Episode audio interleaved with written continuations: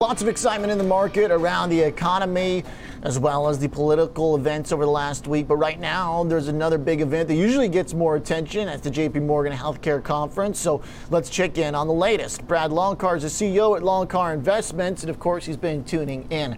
Brad, welcome back to the show. So, are we going to talk some non vaccine stuff today? What's the most exciting company and pharma right now that's not making a COVID vaccine? Yeah, absolutely. Uh, well, the JP Morgan Healthcare Conference is the Super Bowl of biotech. It always kicks off the year for us. Like the actual Super Bowl, unfortunately, it was a little subdued this year. There wasn't as much news, but there was still a few interesting things and a few interesting stock movers. So, the biggest by far, especially from a market cap pers- uh, perspective, was Eli Lilly, and mm-hmm. they had an Alzheimer's announcement. So, Alzheimer's sadly has been a mystery for decades. Uh, we don't really know how to treat it or even really what causes it. And the main theory uh, over recent years has been something called the amyloid hypothesis. There are proteins that build up in your brain called amyloid plaques. And the pharmaceutical industry has been trying to treat Alzheimer's by developing drugs that clear those out. Mm. And the same thing happens again and again. There will be an interesting signal from an early stage study, and then sadly, a big failure in a late stage study. So, Eli Lilly on Monday announced an early stage success, uh, and uh, their drug don, don, donam, do, donanemab um, is one of those animal, amyloid clearing drugs, and the stock was up over $10 billion. So, given the history here, I'm very skeptical of, of the stock move here. But another one to watch in concert with this is Biogen because they have an amyloid drug in front of the FDA right now, and the decision on that is supposed to come out by March. I think the general consensus is we all think that FDA is not going to approve it, but the fact that there was something positive from the amyloid side of things. Uh, definitely is maybe a little bit of a boost for Biogen that maybe mm. FDA will will view that as a positive sign for the class. But my guess is it's still going to get rejected. So you've got to be careful with these stocks because there's been a lot of heart, heartbreak with yeah. the amyloid hypothesis in the past. Well, that was the first thing I did when I saw the Eli Lilly news was check Biogen, and I was kind of surprised to see that it was stable. But uh, to your point here, not being viewed as like a competitive threat because neither of them really are. Um, you know, high probability, you know, events yet. Um, uh, we, we hope, obviously. So, is there a distinct, obvious difference between Eli Lilly's approach versus Biogen's to where uh, they could have a degree of success that Biogen hasn't been able to achieve yet? Yeah, Lilly believes that they clear the amyloid a little faster and they're testing theirs in a little bit at an earlier stage of the disease, which is very smart because to tackle Alzheimer's for sure, we've got to get, get at it earlier. Um, but I definitely wouldn't view it as competition. I would view it as a good thing. There's so much skepticism about this amyloid hypothesis that if you have another company suggesting that um, there may be some some fact um, behind the science of this, then that would be a positive for, for Biogen. So it actually did get a, a little bit of a bump uh, on Monday when Lilly had its positive news. But again, you know, stock investors especially have, have been burned um, by this class of drugs many times over decades. And I would be very skeptical of both of them, but they were definitely the big newsmakers on Monday um, and, and the talk of the conference, that's for mm. sure. Okay, now Eli Lilly having a little follow through after the pop. We see that there's not a big reversal. Uh, it seems like the market's pretty happy with these results so far. Uh, it hasn't faded too much as we see some gains again today. Brad, in terms of uh, company news, a lot of times in this uh, event, this conference, there's M&A, there's uh, big uh, merger talk. Uh, it seems like from uh, your takeaway, there wasn't a lot of that this time, but you do see potentially one deal that investors should be looking out for. Walk me through it. Yeah, there really was a lack of those partnership uh, type news announcements this year, but there was one that was pretty big. It was a company called BeiGene so that's actually a China based company, but they're really going global. And they have a cancer medicine. It's in a class called PD1 inhibitors. and they've licensed that to Novartis for a really sizable upfront payment, hmm. $650 million and then they'll earn milestones and royalties on top of that. So Novartis is going to develop this cancer drug in North America, Europe, and Japan. And the thing that I think is interesting about this is I would really circle BeiGene uh, as a company that has a chance to be, in a few years, the next Amgen or Celgene. Mm. And what I mean by that is a big multinational uh, biotech company. So it already has a $26 billion valuation.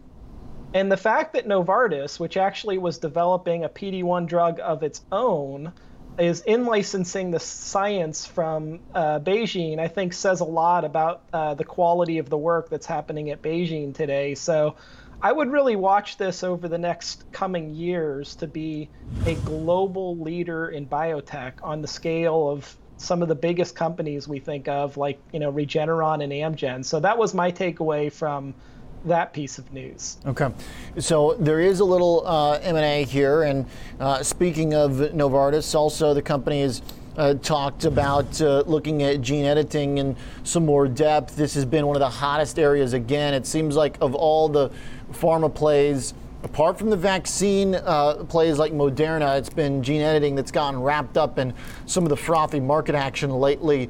What do you make of this, Brad? I mean, you've been following this uh, story now for years, but it seems like right now the market has decided it's one of the hottest things out there. EVs and 3D printing and uh, gene editing thrown into the mix too. Yeah, I have to say, I really think that it's a little too hot right now. I think this is actually a bubble area within biotech and that you have to be very careful. Um, so, genomics stocks, and especially CRISPR stocks, are red hot right now. They've all done great. They have they've had huge inflows from ETFs and also generalist investors who are hearing about this term CRISPR in the news.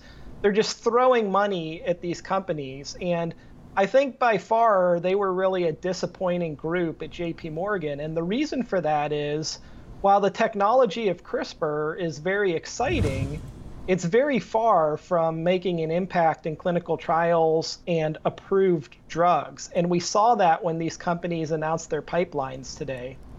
So, for example, there's a CRISPR base editing company called Beam that has a $6 billion valuation right now.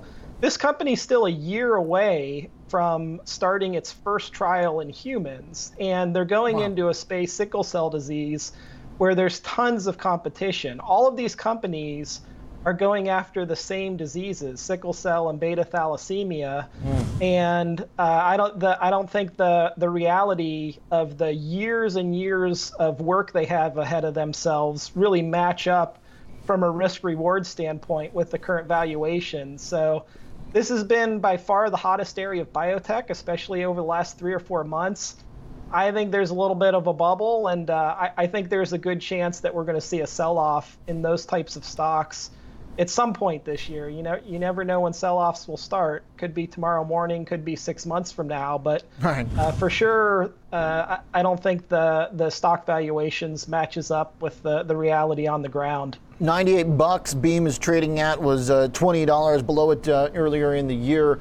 So clearly there's a lot of anticipation here, and it sounds like Brad, there's uh, a lot of companies going after the same thing, which I think is an important point that uh, just kind of uh, you know laypersons like myself who aren't you know in depth in the industry may not realize that this technology is specifically being used to target a few diseases that you're talking about right now as being uh, the ones most prone to possibly getting solved by this tech. So maybe a limited amount of uh, you know uh, uh options for where these companies can go. Hey Brad, uh, before we let you go though, even though I love talking about this non-vaccine story for once, close us out on the latest. Uh, what are we looking at in terms of who's, frankly, at this point, can we talk about money with this now? I mean, who's really going to be able to benefit from this from a stock perspective?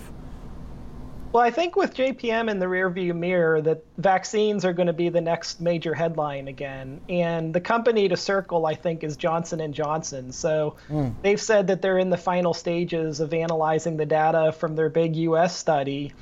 And this one is of huge importance because Johnson and Johnson is really the only company that has a one-dose strategy. You're seeing in the news everywhere all the complications of rolling these vaccines out, and uh, it makes it twice as difficult when you have to come back a month later for your second dose. So we've all got our fingers crossed that uh, J and J is going to succeed with this one dose strategy, and that news will be coming out could be any day now. And then you also have AstraZeneca.